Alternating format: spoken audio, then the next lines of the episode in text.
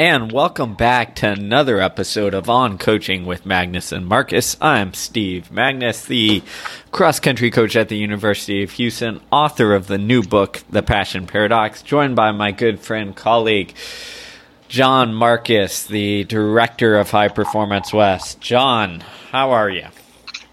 Oh, you know me, I'm doing incredible. I'm here, here to give the people what they want, and what they want and what they need is that book the Passion Paradox. If you haven't read it, why? It's so good. That is right. Jon was actually one of our first readers to make sure that the book didn't suck and to uh, to uh, guide us in the right direction. So yes, and all the parts that suck they cut. So it's great. so they listened. Good job. That and you, you, know, eh, I one of these episodes we'll have to do behind the scenes episode on writing a book because like that is what it is, right? It's uh it's a process of cutting, right? You put all this information yes. out there and then you you hopefully uh, yourself and then have good friends and discerning readers who you know get get rid of the stuff that uh, doesn't doesn't work and by the end hopefully yeah, you're left is- with the the good stuff Right, and this is why the Passion Paradox is a great book because it's crisp, it's short. Every page is new, useful information. There are a lot of books out there. You know, take it from the guy who's read 55 books since the start of 2019. That these books can really just be blog posts or an article or an essay. And Steve does a good job, and so does Brad, his co-author, of putting articles and essays out that should be articles and essays, but then creating a cohesive, practical, useful narrative to be able that's worth being a book. And this book is worth being a book. So I just don't support it because my name's in the back of the book. You know, I support it because actually there's a lot of good stuff, and I've had several coaches I recommend to reading it. Um, you know, who have completed it and said, "Wow, game changer." So get pick it up, get dive into it. It's worth it. Even if you listen to this podcast two, three years from 2019, and you haven't read it, do it now because it's one of those books you're going to read and be like, why didn't I read this sooner? Yes, exactly. And also supporting stuff that both Jon and I put out helps uh, keep this free podcast going. Um, which is always a cool thing and we want to keep keep doing this. So, anyway, so what we're going to talk about this week is a continuation of our last uh, podcast, which if you haven't listened to it, what are you doing? Go back, listen to that. But you can let you can listen to this one as well, even if you didn't listen to the last one. Um, but what we're going to talk about is how to crawl out of the burnout hole. So last, oh, and it's a deep hole. it is. Oh, yeah. It is, especially if, if you're a pusher, like most of our listeners yep. are, like most of runners are. Um, we're very good at getting into the burnout hole um, and mm-hmm. very good at ignoring ourselves digging that hole. Um, but the the hard part comes when we get to the bottom of that hole and look up and are like, how in the world do we get out of this? Yes, yes, it is. Having been there, it is it is a tough elephant to eat, you know. And the cliches, you know, are around because they're true, right? And it's like like anything else, you just have to one chunk at a time figure out systematically, at least this is my process when I got in the burnout hole, was to say, how did I get here? And just do a, a very deep, you know, reflection and then have like a long cathartic process of being like, okay, I got here. How did I get here? Because I didn't want to get here. That wasn't the destination. That wasn't the goal. And I don't like being here because it sucks on a lot of different levels.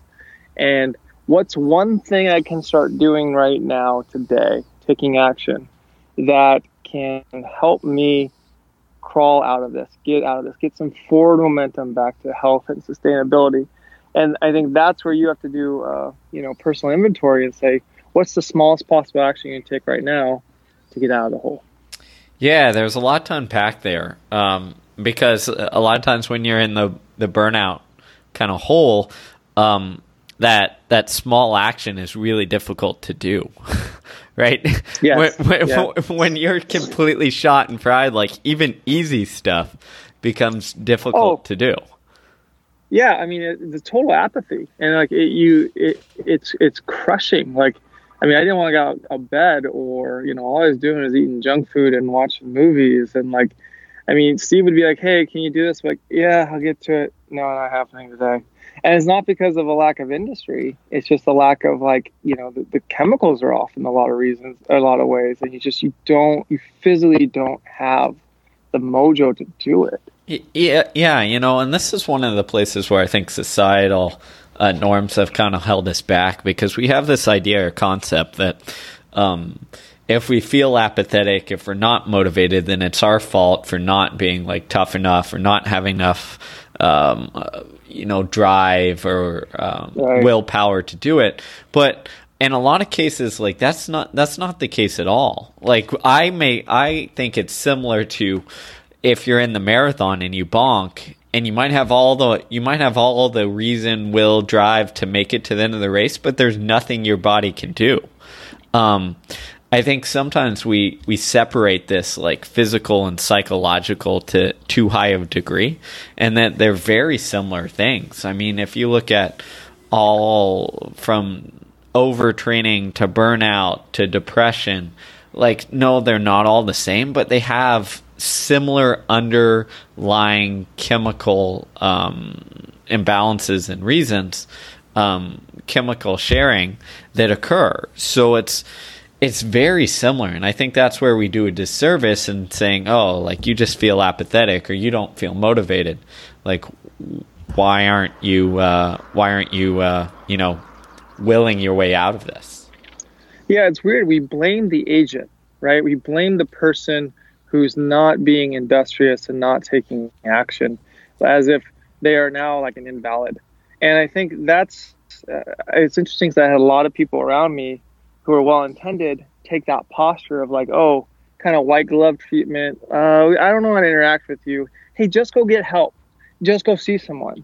Like very well intended advice, but it's like it's not just like oh yeah, let me go. I'm hungry and it's lunchtime and I need to go eat something. I go to Subway and get a sandwich. It's, it's not that easy of a transaction by any means because what it requires is it's kind of like anything where it's a transformable um, pivot or transformable rebound. Alcoholics Anonymous, you know, I mean, they have a support group, they have steps, they have a whole infrastructure set in place to graduate people through this process.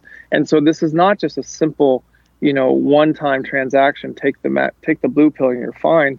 You got in the hole through a series of uh, cascading and snowballing actions that led you down into it, and vice versa. The only way to get out is through another series of virtuous, right, instead of vicious, cascading actions and sequence of actions that get you out of it. Yeah, you know, the other thing that you mentioned at the very get go here is this almost like post mortem. How did I get here? Um, in a lot of ways, I think we have to treat this burnout phenomena similar to how we would treat um, a, an injury, right?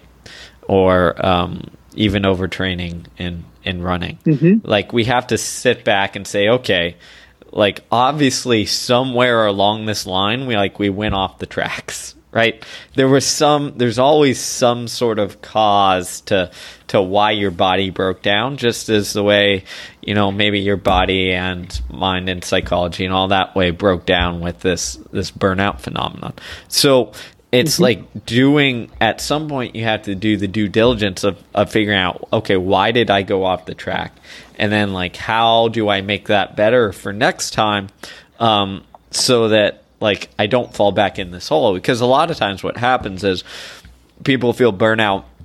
They say oh gosh this is horrible. I'm going to get out of this. They get out of it right? They will they right. they figure out how to climb out of the hole. And then like they walk five feet to the right and then start digging a new hole and, and, yes. then, and, then, a year or two later, like they find themselves in the same spot, maybe even a, an entirely different area, right? I've had friends who have been like, "Oh, this." This job is killing me. I'm gonna do something else. Like they go to another job and they they treat they take the same tactics and uh, everything towards it, and then you know they realize eventually like it's not the job, it's how I was like approaching it.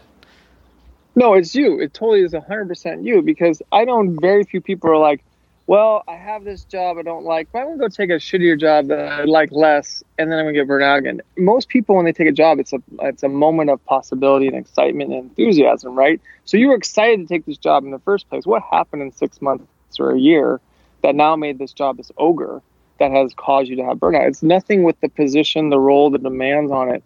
It's all 100% you. And to me, I think it's that fundamental, uh, you know, full ownership that you are the primary agent in your life and you need to know thyself, right? And know you. And we typically, as humans, are creatures of patterns and cycles. And so if you're having a sequence of patterns where it's like, you know, ups and downs, peaks and valleys, that's not bipolar necessarily. What it is, is like realizing you just didn't figure out the correct triggers to stay away from. You know, the diet fails in the grocery store when you buy the Oreos. The you know um, sobriety fails when you step a foot into the bar. There's nothing else to do in the bar but drink.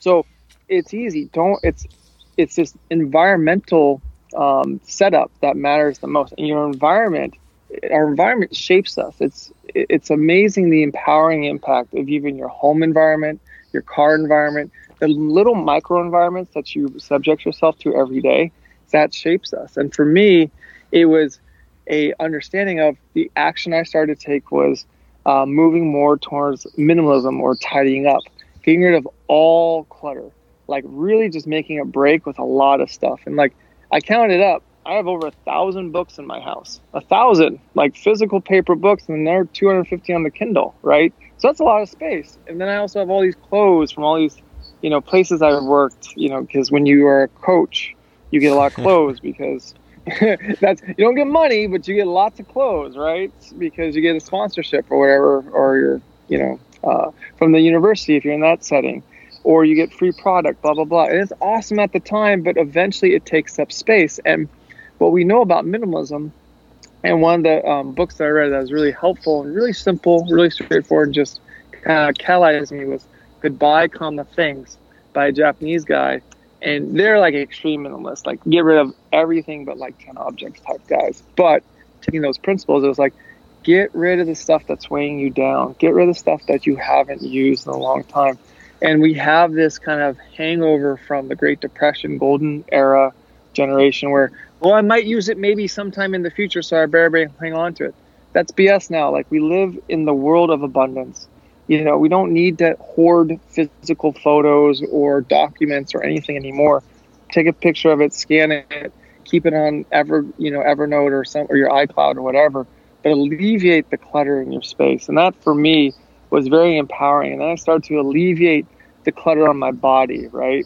And so it started with my physical environment that I was in day to day, but then it was also about the physical environment that I was in um, my body. So, you know, there's a great book that I think is brilliant. It's called Squat Every Day. And, you know, I read it three times now. I read, I reread it and I just said, you know what? I'm going to do that. I'm going to squat every single day. And it's just like running, right? Some days are heavy, some days are light, some days are intervals, some days are this, but just front squat every single day. And that to me, it was the, one of the very first acts I did in the morning and it just set myself up with a trigger said today i'm going to take care of my body. Today i'm going to do right by my physicality. And if i squatted there was a lot less um, possibility that i was going to you know eat processed junk food you know have an extra beer or two you know have too many cookies or treats and that that action reoriented me about okay let's get at let's get to a physical space where I'm respecting myself by putting the work in. But and lo and behold, it slimmed me up, burned me up, got me to a place where I could do what I want to do, which is run again, and just create a virtuous cycle that really catapulted me out of the deep hole.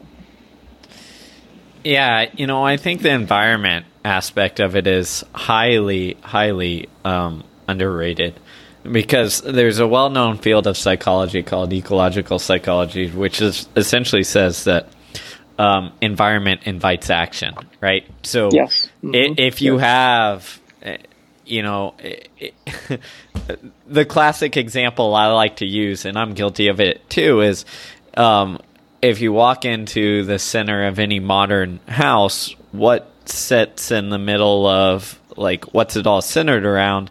And the TV. TV, right? yeah. Like the TV, oh. which has the couch and then chairs around it uh-huh. and stuff like that. Everything's centered at that. So your focus and attention goes there. So your most likely thing to do when you're maybe short, short on willpower or come home from a, a long day of work is to plop down in front of it because that's what your environment is inviting you to do.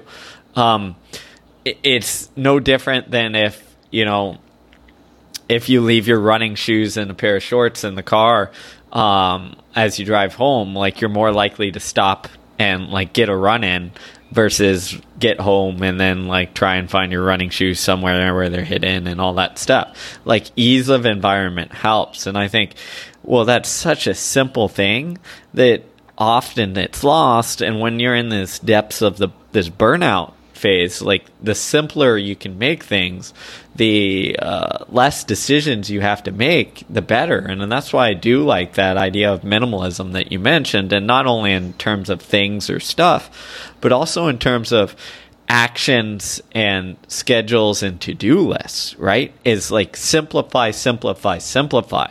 Don't worry, you know, in the running context, don't worry about getting fit for and what you're going to race five months from now. Worry about like what you're able to do and getting out the door right now, right? Um, mm-hmm. Athletes that I've had who have gone through burnout, myself and myself included, like we'd go with zero schedule and be like, just get out the door.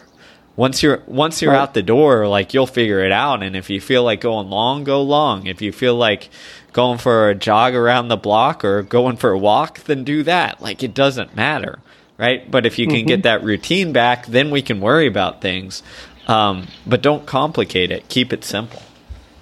Yeah. Quick aside on that. You know, when Daniel Herrera broke the um, Mexican national record in the mile a couple years back, maybe at 356, I coached him day to day.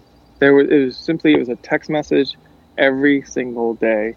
Here's what we're how you doing? Checking in, getting a daily pulse. Okay, here's what we're doing today.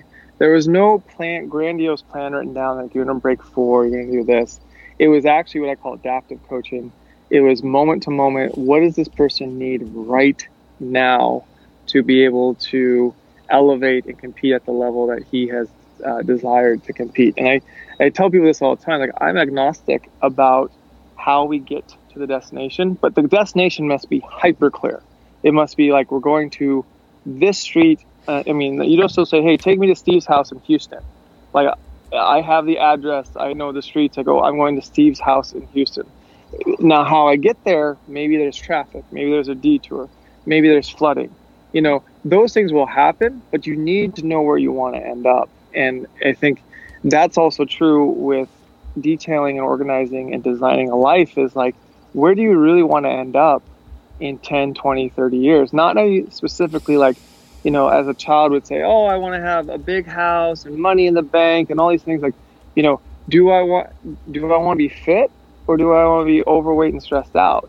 Do I want to have this role or do I, you know, but at the compromise of it have hypertension because I'm always stressed out in this role.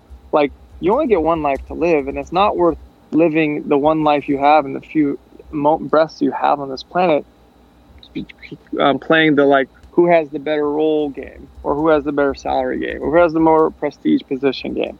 Like, I'm sorry, at the end of the day, that's going to knock on the door and everyone's done. It doesn't matter your role, your salary, or whatever. But you are in control of you. And that's what I realized is like me first. And it's tough as a coach who's a giver by nature and you are there or as a even you know or a parent or anyone who's in a giving profession your competency is measured and your um, ability is directly wedded to other people's actions and achievements. So you of course want to provide as much as possible at the drop of a hat. And it's well intended. But the reality is if you're not right, nothing that you do is right. The quality is compromised every single step of the way. And so that was another realization I had me first. So now I don't even look at my text messages, you know, until like 9 a.m. Like I don't care if you're freaking out. You know what? You're a bit, you're you're a grown person. You can deal with it. at a certain time, I don't even, you know, look at text messages or any kind of um, correspondence, electro- electronic correspondence after a certain hour. And Eric Heins taught me that, who preceded Mike Smith at NAU. Uh, you know, he's like, at 5:30, I stopped. I stopped interacting with my cell phone because he needed to be home and be with his family, not just be the head track coach at NAU, um, because it was bleeding him dry. And that's what I mean. People are vampires. If you let them, they will bleed you dry, not maliciously, but because you're saying it's okay to interrupt me at any time. It's okay. I'll get back to you instantly with a text message. And I ask myself all the time, right? Is this important or is this urgent slash interesting? Important matters are matters that must be dealt with at this moment. Urgents are little freakouts or hangnails, or interesting is like, oh, that's kind of that's kind of cool. It, that stuff can all be backloaded. That stuff can all be dealt with later. But you have to be super strict, I think, or at least that's worked for me about when you do things and when you don't do things. And it's making a daily schedule when like I do things here and I do things there, and that's it. Uh, that to me, like inspired by Winston Churchill, you know, his daily re- regime was amazing, and uh, I mean it was just so clarifying, and he he got so much done because at certain um, rhythms in his day when he knew when he was at his best, he did those actions, and so he wasn't paralyzed by thought or by fear or by procrastination. He's like, hey, I got an hour to do this, and this is why I do this because if I don't do it this hour, I'm not doing it because I got other stuff on the docket, and it was awesome. Yeah, you know what? It makes me think to a conversation I had uh, last week with a fellow college coach, uh, Shayla Houlihan. Um, and we were talking about how we. Who's a great coach, by the way. I love her so much, Shayla. If you're listening, you're awesome. there you go. Shout out to Shayla. Um, but like we all got into the college coaching thing at at around the same time. Um, so she's kind of our peer group, and it's been we were talking a little bit of how our mindset has evolved and how things have shifted, and it, we got to talking about how important it is to like take time for yourself and um, to prioritize like just living um, and taking care of daily living stuff, um, especially in the sense that if you're gone for let's say like this weekend for me for Texas relays for 3 days you're away then maybe Wednesday afternoon before we leave like I got to leave the office early go home do laundry take care of myself take care of like get in a run whatever it is for me um, because like I'm gonna be gone all week, you know, or all weekend, and it's like giving yourself that permission versus sitting there thinking like, okay, like no, I have to, you know, be at this place at this time and do this at this time. Um, because it's really tough to do and, and coaching isn't this nine to five job. You work a lot of weekends, you give back a lot, you're up at, you know, 6 a.m. doing stuff. So you've got to make sure to almost like plan in like you time to make sure that you don't burn out and can handle that. And actually, I was reading an article, I think it was the Stanford uh, swim coach who says that you know one day a week he like his team when his team has like easy practice he leaves it up to his assistant goes off and and goes golfing. And then another week or another day he tells his assistant to do the same and leave and like go do something for you and you can miss practice um, because like he's sending the message that hey, like this is really difficult work for you you athletes, but it's also really difficult work for me. And if I need to stay in this for the long game, like I've got to do some something to like take down that stress, give me some sort of sense of well being, um, and can't be the the coach that sleeps in his office, which I think is mm. uh, a fantastic message to send. Yeah, I mean, if you're sleeping in your office you're doing it wrong, you know. And I think it, it, it, we prioritize that like Protestant work ethic, like 18, 20 hours, like you know, or the Silicon Valley, like 100 hour work weeks, Wall Street, whatever.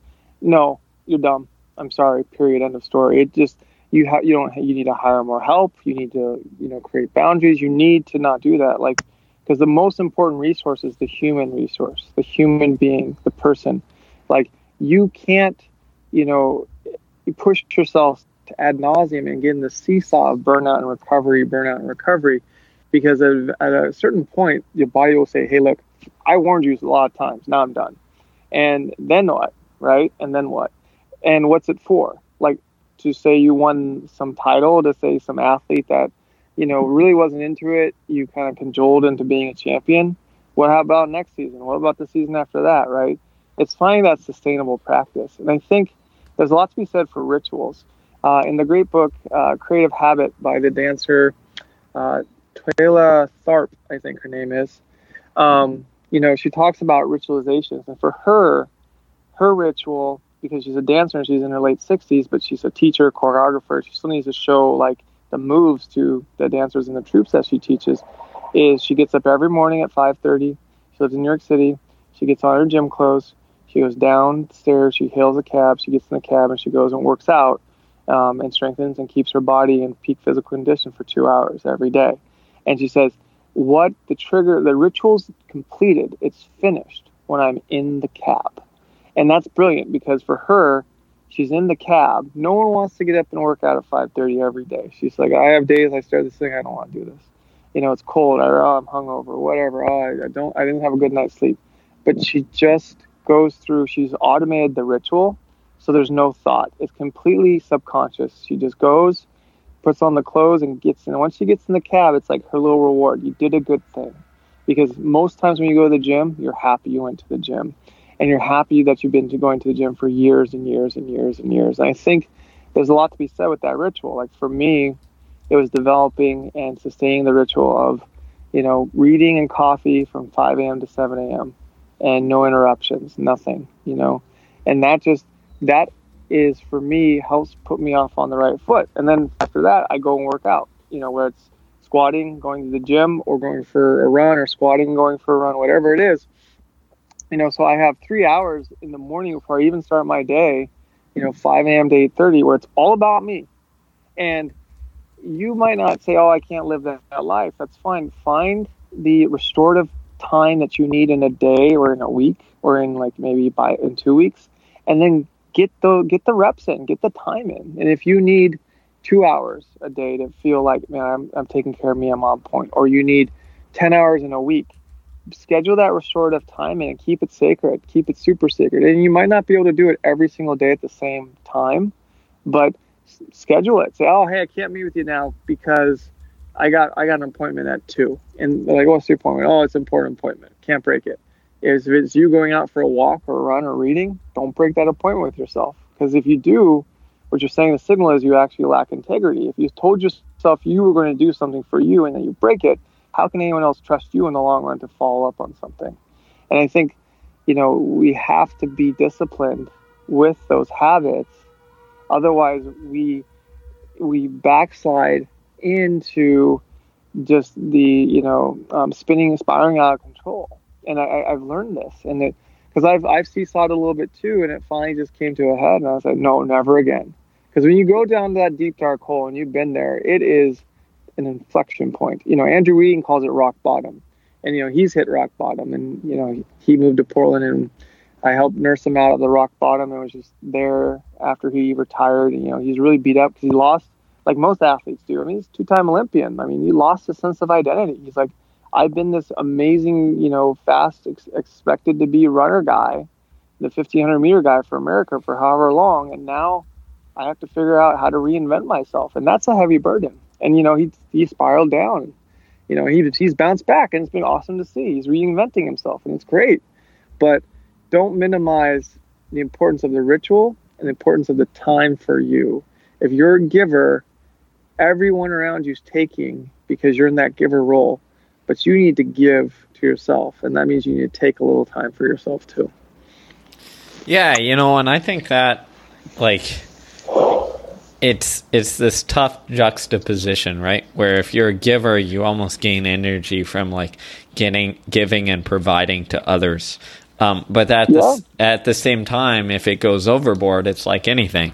Like it's too much, it starts taking away, and I think that's where it's really really important on on uh, you know having that hard conversation with yourself and figuring out where that is. You know, um, early on in my coaching, I was like, oh, I'll I'll coach whoever, like I'll help whoever, like you know. yes. And and Uh-huh. like the sentiment is great, and like I really enjoy that in theory, but over time you have to realize, well, there's only so much uh, space and time that I have that this is going to take away from people um, if I keep doing this freely. So it's really coming to the point where you say, okay, like how many, if my goal is to help people, like how many can I actually help? Right. And what, what does that bandwidth look like? How much bandwidth do I have? I mean, I have to ask this question all the time because I juggle a million different things like Jon does is, you know, if I want to write, which I do, like, where do I give that like importance how much time do i commit to that where does it fall into play um you know does it Can you ta- talk about real quick, a real quick tangent on your writing, Steve, with Sure. the stopwatch? Talk about that, that discipline of your stopwatch and writing. Yeah so um that's something again i'm always looking at different ways to kind of keep me on track and pay and give me it's more than like keeping me on track it's giving awareness to what i'm doing right? Because i've really been trying to focus on being uh, intentful on the practices that i'm doing.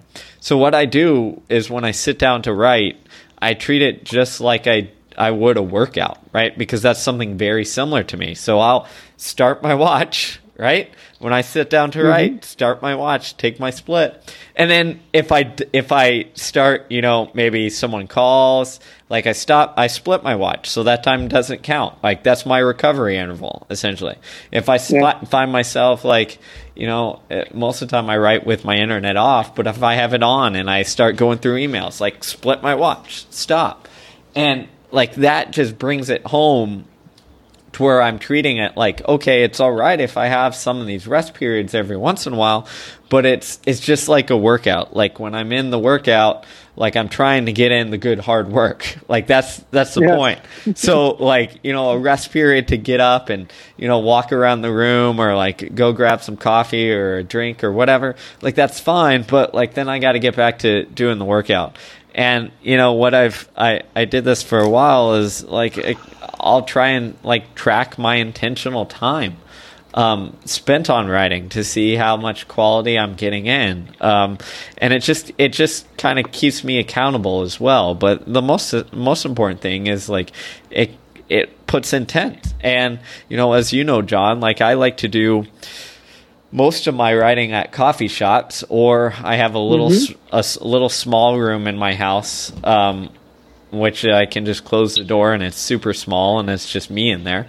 Um, which I That's I a get- great room, by the way. I love it. I've worked in that room. Yeah. It's a great room. so like but that's but i'm intentional on it like i don't i Yeah. don't do very good i like if i try i can't write on my couch or sitting at my kitchen table it doesn't work very well so it, it's being a little ritualistic and and in terms Yes. of, of balancing it with my coaching too is i'm very intentional on carving out time when i know that okay like during uh, for instance um you know we have one one morning a week where we're on our own right to give the kids a break from waking up and it's always an easy run. So generally those mornings i'm like okay i don't have practice.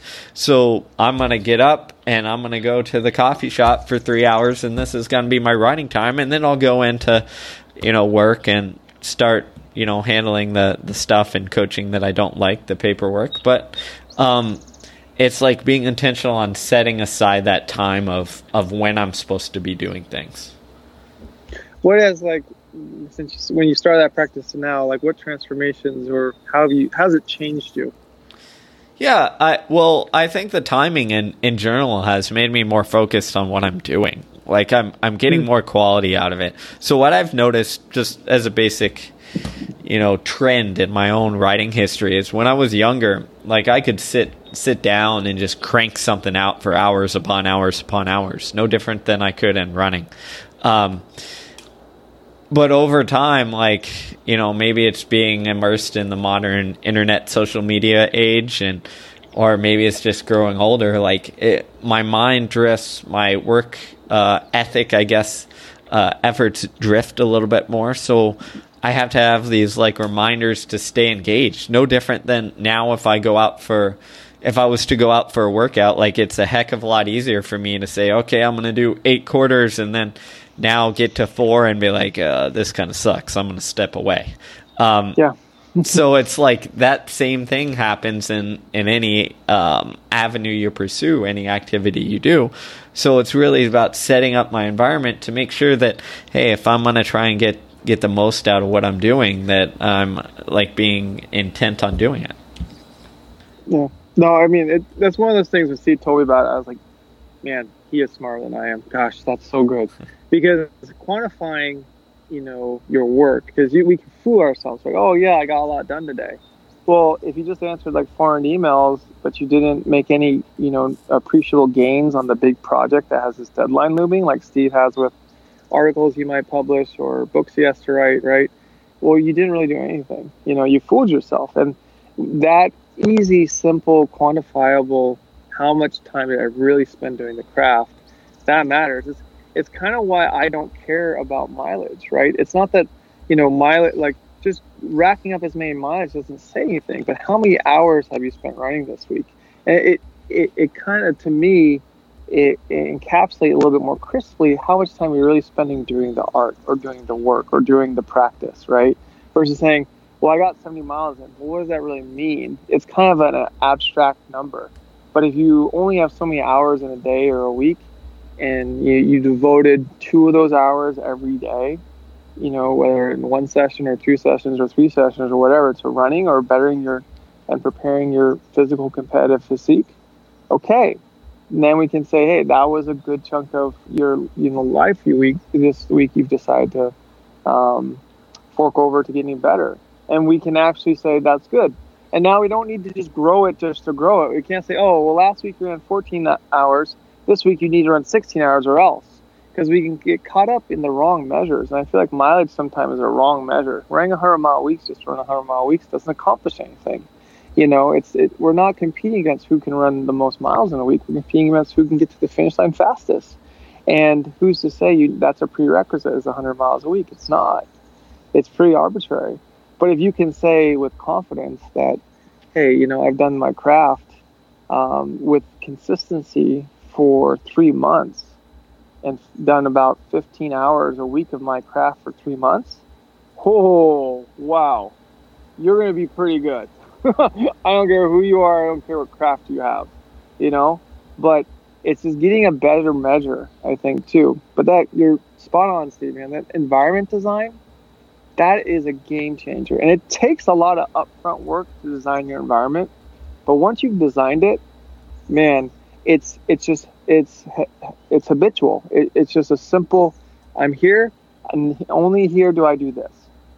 You know, another thing for me was just clearing my desk that was a big thing. I read, uh, um, you know, I read a lot about creatives like advertisers or, uh, you know, um, just artists, different creator creatives that are not athletic-minded people. And um, one of the books by a, a, a, famous ad man who actually met the, the Mad Men series, I guess there's a TV series called Mad Men that's based off of him, but I guess it's, he's like, it's not me at all. Uh, his big thing is my desk at the end of the day is spotless. That's, that's I leave it spotless and I come to a spotless desk. And as he's creating and designing and papers and things, yeah, they can get messy. But at the end of the day, the last thing he does is keep a absolutely clean desk. And you know what? I used to be very messy with my desk. Lots of papers, lots of things in process, as I said, or like projects in process. And now it's like no more.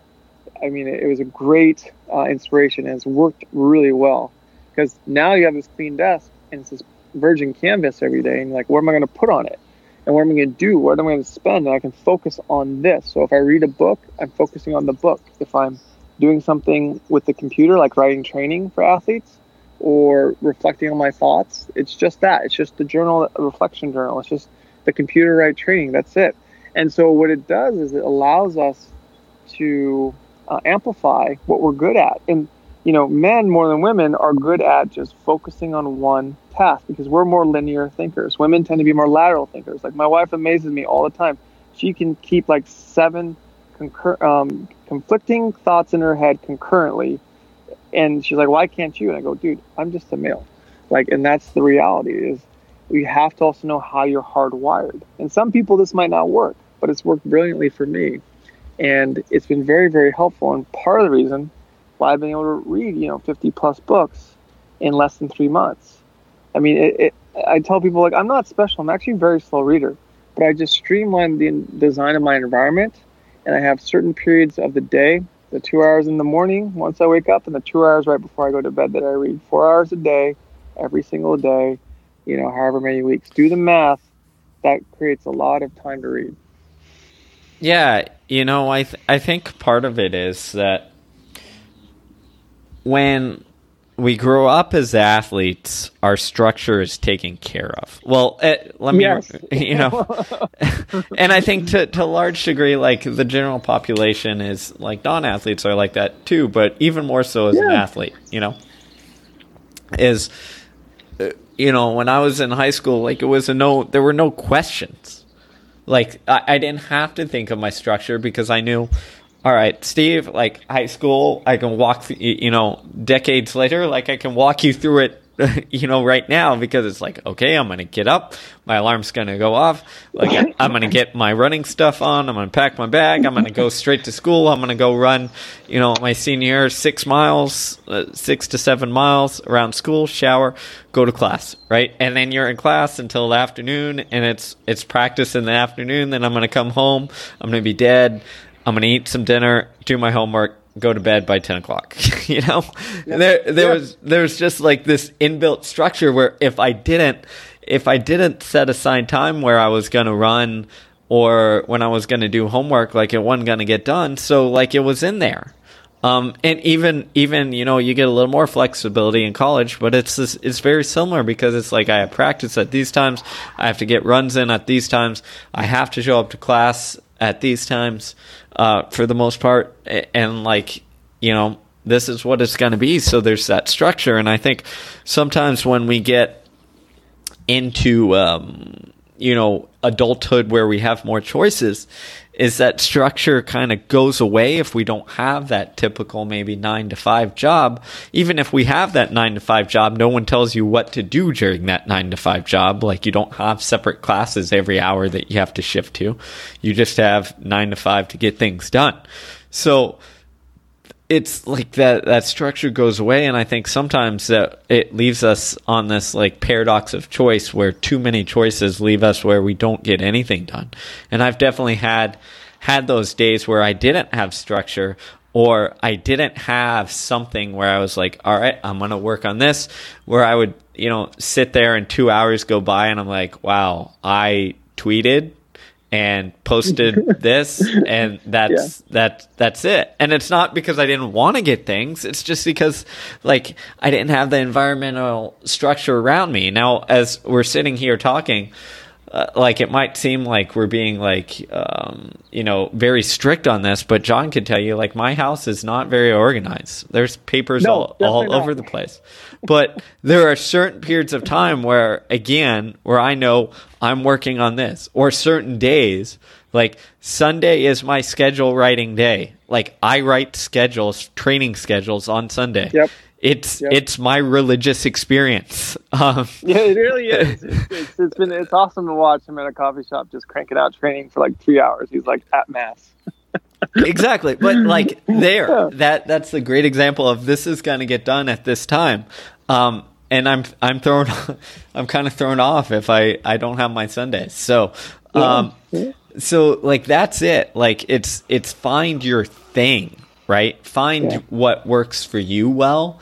Um, you might need a super clean desk, or you might need to be intentional on, on, when you're sitting down to doing things and keeping track of things, or you might need to just set aside time to where I'm going to focus on this. And the reason we're talking about this in this burnout section is because it, it, burnout isn't just too much work, right? It's not. No, no, it's definitely not. No, it's it's not like oh, I work too much. That that's like saying you know, oh, um, you got injured because you ran too much. Well, maybe, yeah. but but there's yeah. there's a lot more details to that that you know that picture than than I just ran too much, right? It's all these uh, all these different loads and biomechanics and all that stuff, and the same comes mm-hmm. with burnout, and I think that's where you know why we're talking about so much on this is when you you you you dug yourself out of that hole and you're figuring out okay how do I set my life up so that I don't do this? It's it's okay there needs to be some intentional action on this. And then the other component before I ramble off on the deep end on here is that it, it's also satisfying your basic needs right? Um, right. which you know one of those needs is like this community and belonging piece. And i think when you're burnt when a lot of people when they enter this burnout and they maybe rearrange part of their life and say, I'm going to work less. What they don't consider is this community aspect that, again, we took for granted in athletics, um, especially in high school and college, where I think one of the reasons why it's harder to burn out in those phases is because, like, it's not just you're going on a run. In most cases, it's I'm going to shoot the shit for an hour with my best friends, you know? Oh, yeah. And, oh, yeah. and that part that community piece like helps almost um, buffer you from this burnout. And as we reach adulthood i think we need to spend more time figuring out how do we keep that um, ingrained and involved. Well it's having virtuous anchors throughout your day. And so some are relational anchors. Some are um, self uh, enhancement anchors. Some are duty anchors. And so it's a series of different anchors right? And that's what i've learned and I'll credit um, the, the Rock, Dwayne Johnson, to um, give me the language of anchors. Because his anchor is where no matter what, what his ritual is every day, he and he can travel the globe. He can travel halfway around the world. You know, when he gets off a plane or when he first wakes up in the morning, whichever one happens, his thing is he goes, hits a couple shots of espresso, hits the weights. That's his anchor. And he goes, I need that anchor to let me go out and be in the world. And we and that's what the structure gives you as an anchor, right? So you have the relational anchor in high school if you're an athlete of practices also associating out with a peer group that you're really aligned with. You know, working on a team sport or even in an independent sport like tennis or track on a common goal. So you have that anchor built in. You have these other anchors where it's like, okay, I'm going to study from these hours to these hours, or my duty is to be at class from these hours to these hours. My duty is to be at my job from these hours. Okay, so you feel that duty industrious anchor. Good, good for you. And we esteem those things in our, you know, Western um, modern society.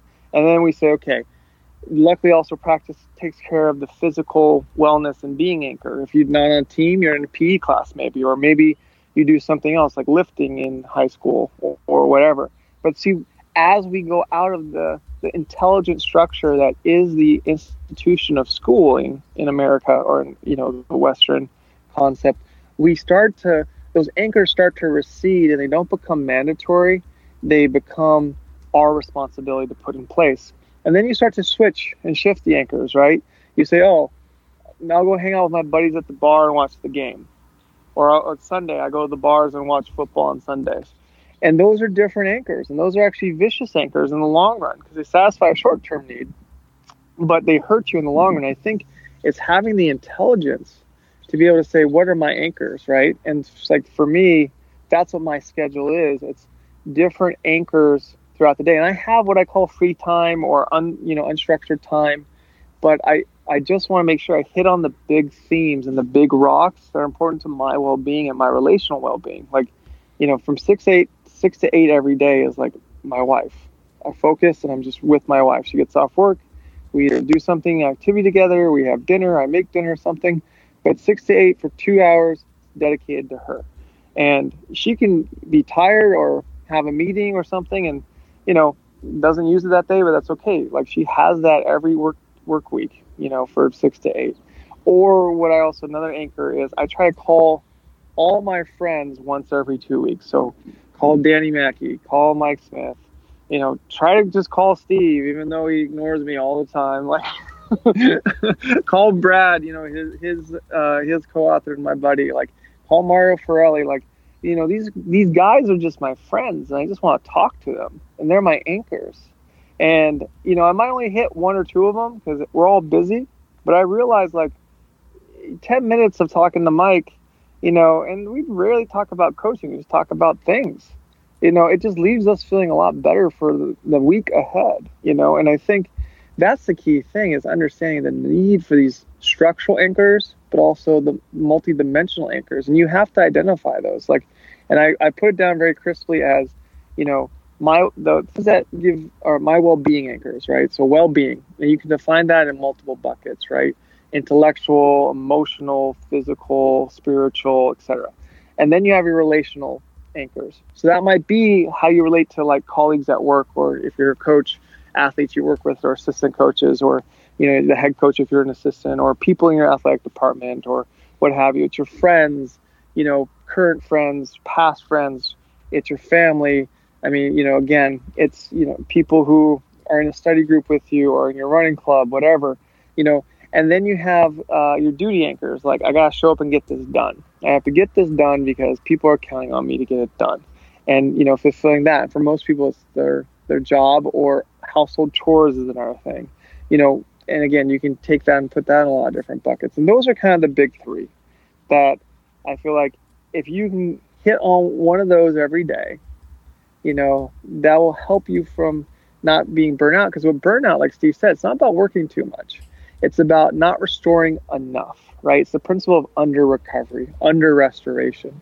We can we have a high capacity work. I mean, look at people who do, you know, the Comrades Marathon. Look at the people who do, you know, the Leadville Hundred. People do that, but they don't do it every day. but they do it and they prepare for it. But afterwards, like one of the former athletes I worked with, uh, one of the athletes I worked with at Pro State, she's now like a badass ultra runner. And I'm just amazed at what Camelia can do. And I'm just like, this is insane. Like, oh, it's a short, short race. I go, what? 50K. I go, Jesus. You know, I'm just like, it's just the currency is beyond my context. But for her, it's not a big deal. Oh, yeah, you know, it's whatever, whatever, whatever. She finds it very, she actually finds running 50Ks very restorative and racing that distance restorative 100 mile races are tough, marathons are tough, but for her, it's a restorative practice. And I think I'd be remiss if, you know, I didn't say that self reflection and identification of what your restorative uh, anchors are, those need to be always first. Because if you're not rested and ready to go, and you're telling your athletes to recover and, you know, get ready for the next workout or race, you know, you're, you're being a total hypocrite. But it, it's something we all struggle with because we are pushers, you know, as athletes and coaches, and we're passionate. And it's a paradox, isn't it, Steve? you know, if you want to learn more about that, then you can go off and read the book, The Passion Paradox. But in all, you know, in all honesty, like that is that is part of the book. Is that, um, you know, um, if you're a pusher, like you have this tendency to to uh, have an increased likelihood for um, for burnout because like passion is like this jet fuel, right? And if you're a pusher, you tend to have a lot of uh, uh, passion. So if like we just let that jet fuel burn, then like we're headed off in whatever direction without actually knowing where we're going or where we're going to end up. So it's really important that you take the time to step back and be like, okay, wh- where am I directing this fuel that I have, and when am when am I spending this fuel, right? Because we don't. It's very easy to just go all in on something, work really hard, and um, and uh, not get much done. I'll give you an example. Um, as Brad and I were going over or comparing our book launch week from our first book together, Peak Performance, to this one, um, it was very obvious that Peak Performance we'd get lulls on like launch day or the day after. And we'd be like, oh my gosh, like we have a lull. We have to fill it with doing something.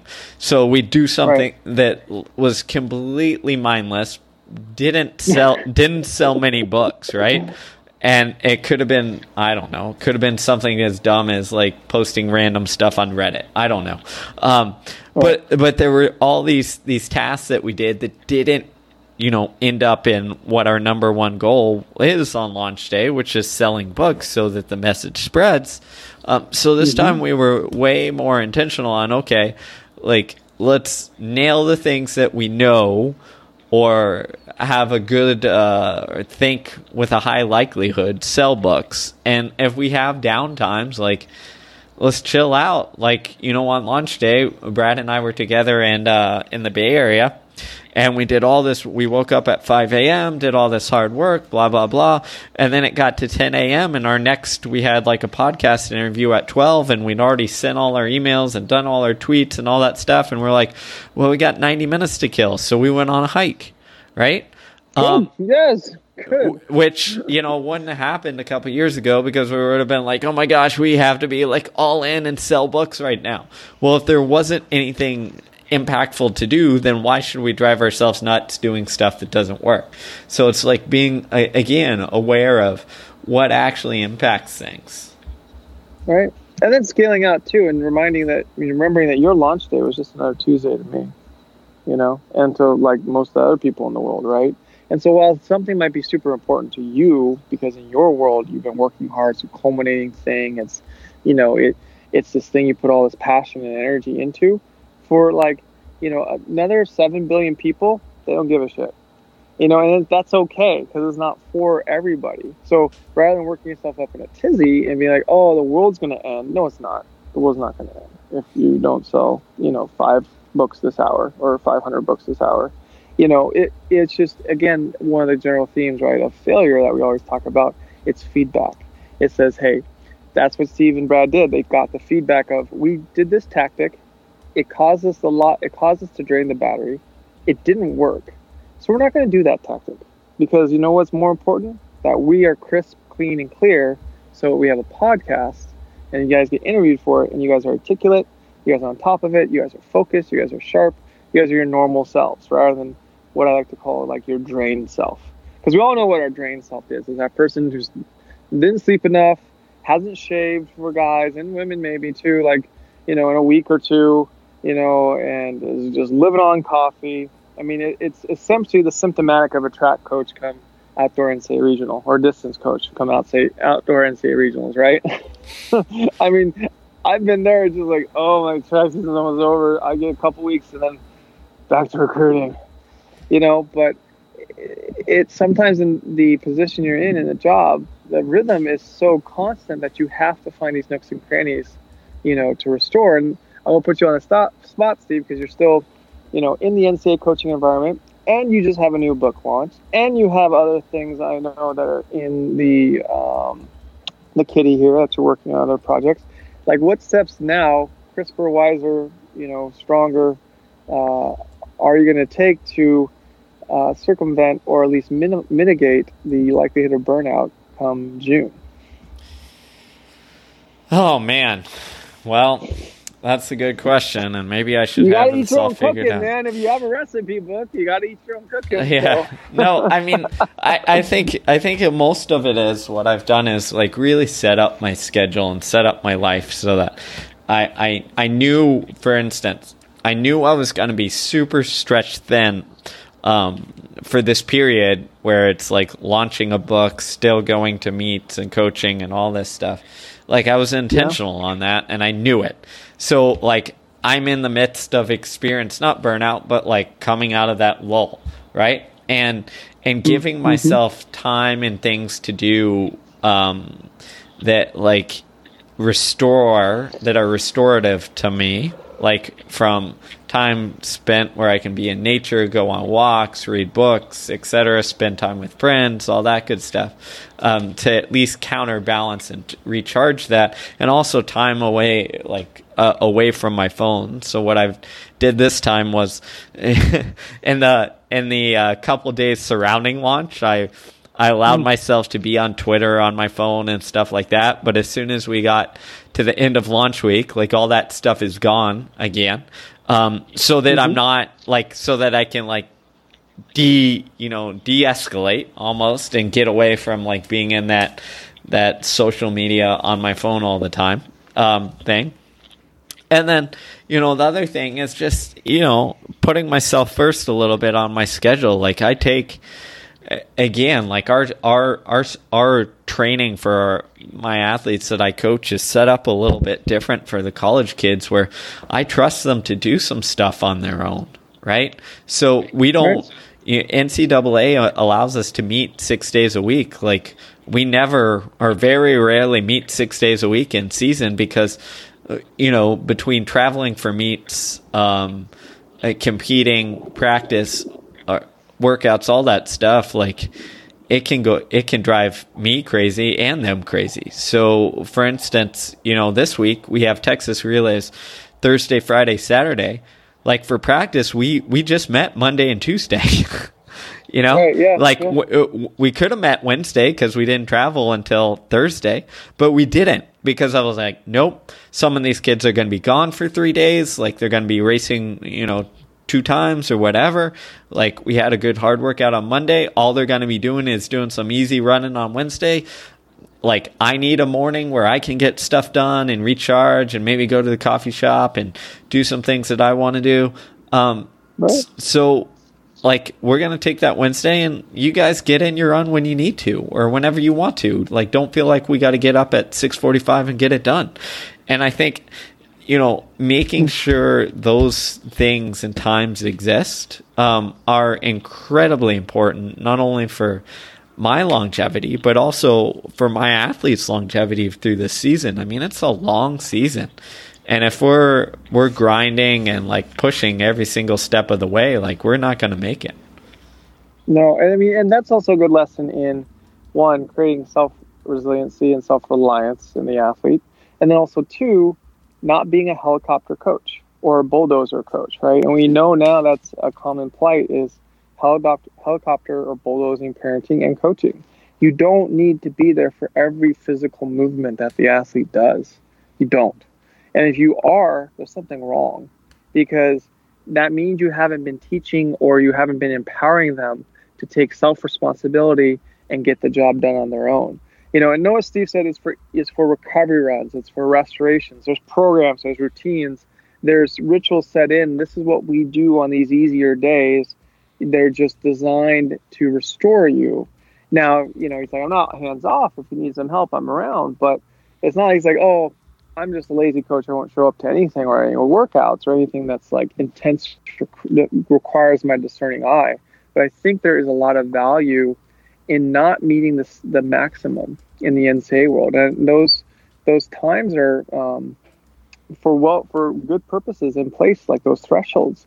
And you know, I know like my first year when I was coaching at Portland State, I was trying to recharge or revamp a program and a mindset and a culture.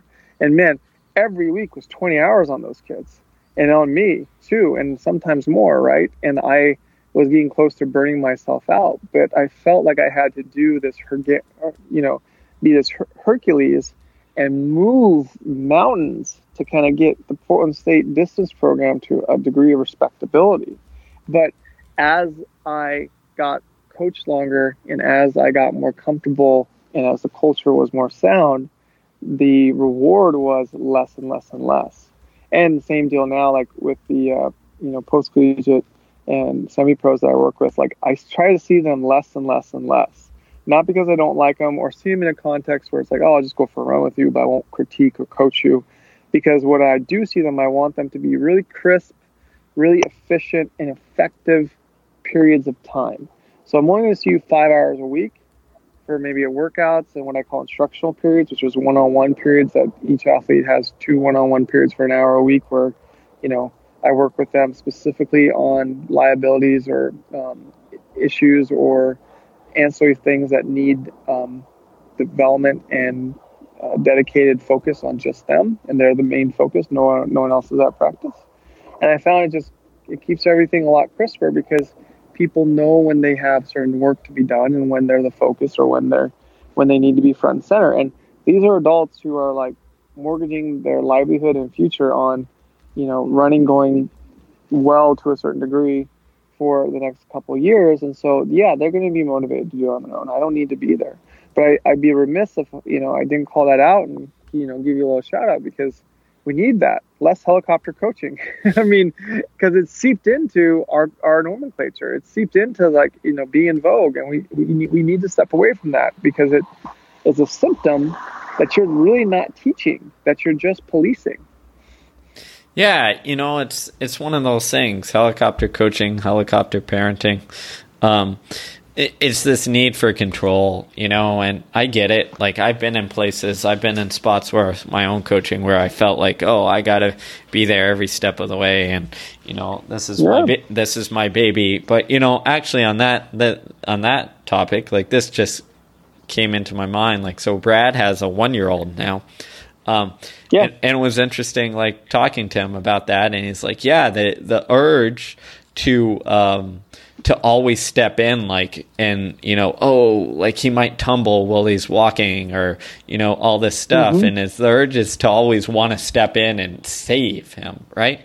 But you have to fight that urge unless it like actually matters right? If he's going to crawl off or walk off the bed sure step in but if he's gonna if he's uh, just gonna fall over while he's he's taking a couple steps on the carpet then like you know, let him let him take his lumps, um, because right. like that, that's yeah. how we that's how we learn. So I think you know it's very similar in the sense of coaching versus running, is that there's certain periods of time where it's incredibly important for you to be there and be on your game, a game, and coach people up and all that stuff. But there's certain periods where you got to trust your athletes to to get what they need done. You know, um, yeah. and and there's nothing wrong with that and it, I'm not. It's not like I'm just showing up on the hard workouts only because I think there's a huge aspect of being there on some easier days and mileage days and all that stuff as well. But you know, it's it's like being intentional. Okay,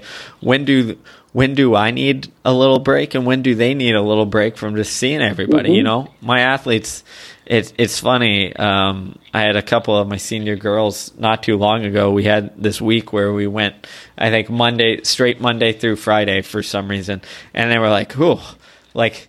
I miss I I miss I miss not having like the the Wednesday recovery run like on our own where I get to sleep in a little bit and it's like it just it, it's not any harder because I'm doing the same amount of mileage and all that stuff, but it's a little it's almost like you don't have that like mental respite to like rejuvenate because you're not on this like strict schedule, um, which I think is yeah, incredibly it's gra- important. It's graduating the independence, right? I mean, yeah. it's it's like I think my uh, you know to add to what you know Brad said, which is you know very astute. Uh, I asked my father-in-law who raised uh, you know with his wife um, five daughters in their household, and I go, well, how you know how did you not do that? Like how did you not step in, you know, when you obviously that's part of being older, stronger, wiser, more seasoned, you know that they're going to commit an error and you're watching it goes, I had two things that kept it every action in my mind. One, will this kill them? And the answer is no, they can continue. Two, will this cost me a lot of money, this error they're about to make? And, you know, and he'd be like, well, yeah, if they fall and break a bone, it's not going to kill them, but it's going to cost me a lot of money because we got to go to the emergency room you know, or are they going to crash a car or crash something because they live on a farm, crash some equipment? And he goes, as long as it, it didn't kill them and it didn't cost me a lot of money, I let them make the error because that truly is the only way we learn, right? We learn by doing and we learn by messing up. And we can sit here and be well intended and try to like bulldoze the path and make it, you know, as smooth as possible. But we actually in the long run do people disservice. And graduating independence is key and uh, athletes who I've worked with longest, I tell them that. I, I, always tell them, you're a freshman now. You're a sophomore. You know, like Eleanor Fulton's a good one. Like when she was a freshman, I go, nope, I'm God. I don't care. Everything I say is right. You don't know any better. Because it wasn't because she's not smart. It wasn't because she wasn't, you know, didn't have her shit together. It's just I knew way more about this world than she did. But now she's like in her junior, senior year, and like, I mean, she's she's I mean she's co-pilot. You know, she calls a lot of shots just as equally as I do. I'm like, hey, this is your career. Which way do you want to take it? Like I'm here now more in a supportive role rather than in a, a driving capacity. I'm actually now in the passenger seat and you're in the driver's seat. And let's figure out, you know, okay, what do you want to do? Why do you want to do it? What do you want to do? Like, you you call all the shots now, kiddo. But you have to graduate the people into that. And that's a process that takes time, that takes experience, that takes learning you know, and because Steve's seen it. Like, think about the how we graduate in the school system, right? Elementary school, middle school, high school, college.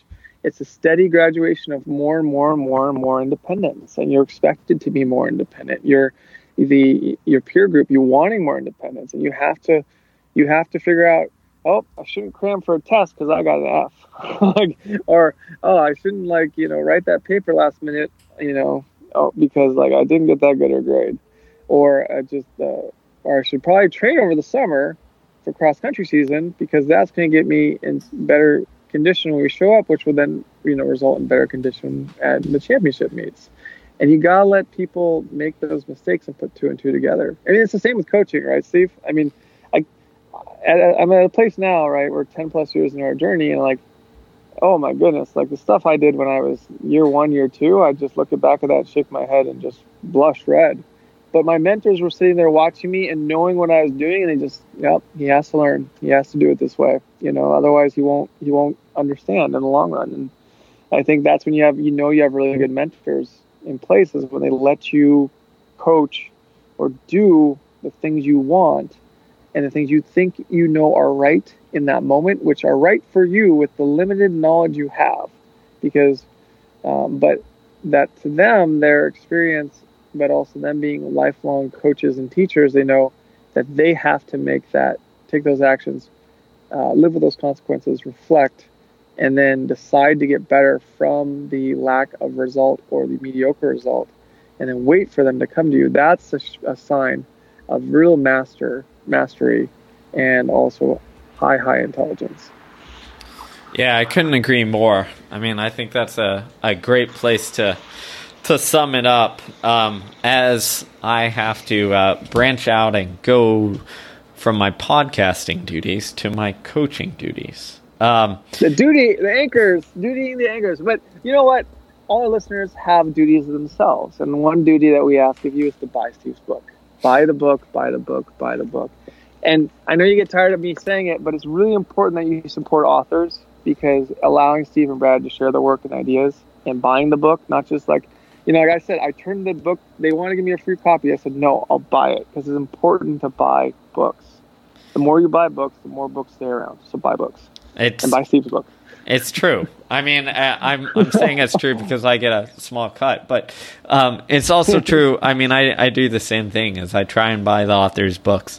Um, it's really easy to get free copies after you write, and uh, people want you to promote stuff. But I think it's important because books are. Um, I think it was Ryan Holiday who said that like I will never have a budget a budget for books. Books are the one thing that one thing that I allow myself to to buy without thinking about price ever, um, because you never yes. know what idea you're going to read that actually changes and, and impacts your life to a, a, very significant degree. And I'm sure we all can all can think of books yes. that that we read and we said, "Oh my gosh, like this has changed changed how I think about something." And I think there's nothing more valuable.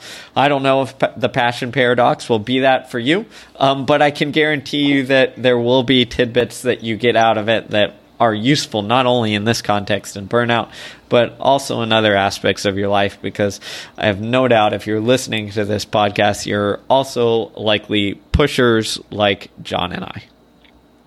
Yes, no, without doubt. And I helped like give them some references and some books they used to help write the passion. So some of the stuff I already knew, but I was like, you know what? They're, they came up and found and intersected and created, you know, all these golden nuggets where I was like, whoa, that's awesome. But I didn't know about that about Ryan Holiday, Steve, because I have the same exact policy. Like the, you know, the idea or the formulation of awareness and knowledge and expediency of thought you get from reading, it is, you know, and reading good books and books that make you think, you know, it is a screaming bargain, a total screaming bargain. I have no budget either. Like I've bought $500 books. I bought five cent books. It doesn't matter how much the book is. What matters is the value that you get from the ideas in that book. I mean, I have a thirty-five hundred dollar book I want to, you know, buy here, and it's I'm saving my pennies. It's Henry Miller's on turning eighty. There's only like three hundred some copies in the world, and they're not uh, easy to get. But I mean, Henry Miller is a great author of Tropic of Cancer, and like those books were like a guy reflects on 80 years of living who was really crisp and curious. Like, man, that's invaluable wisdom.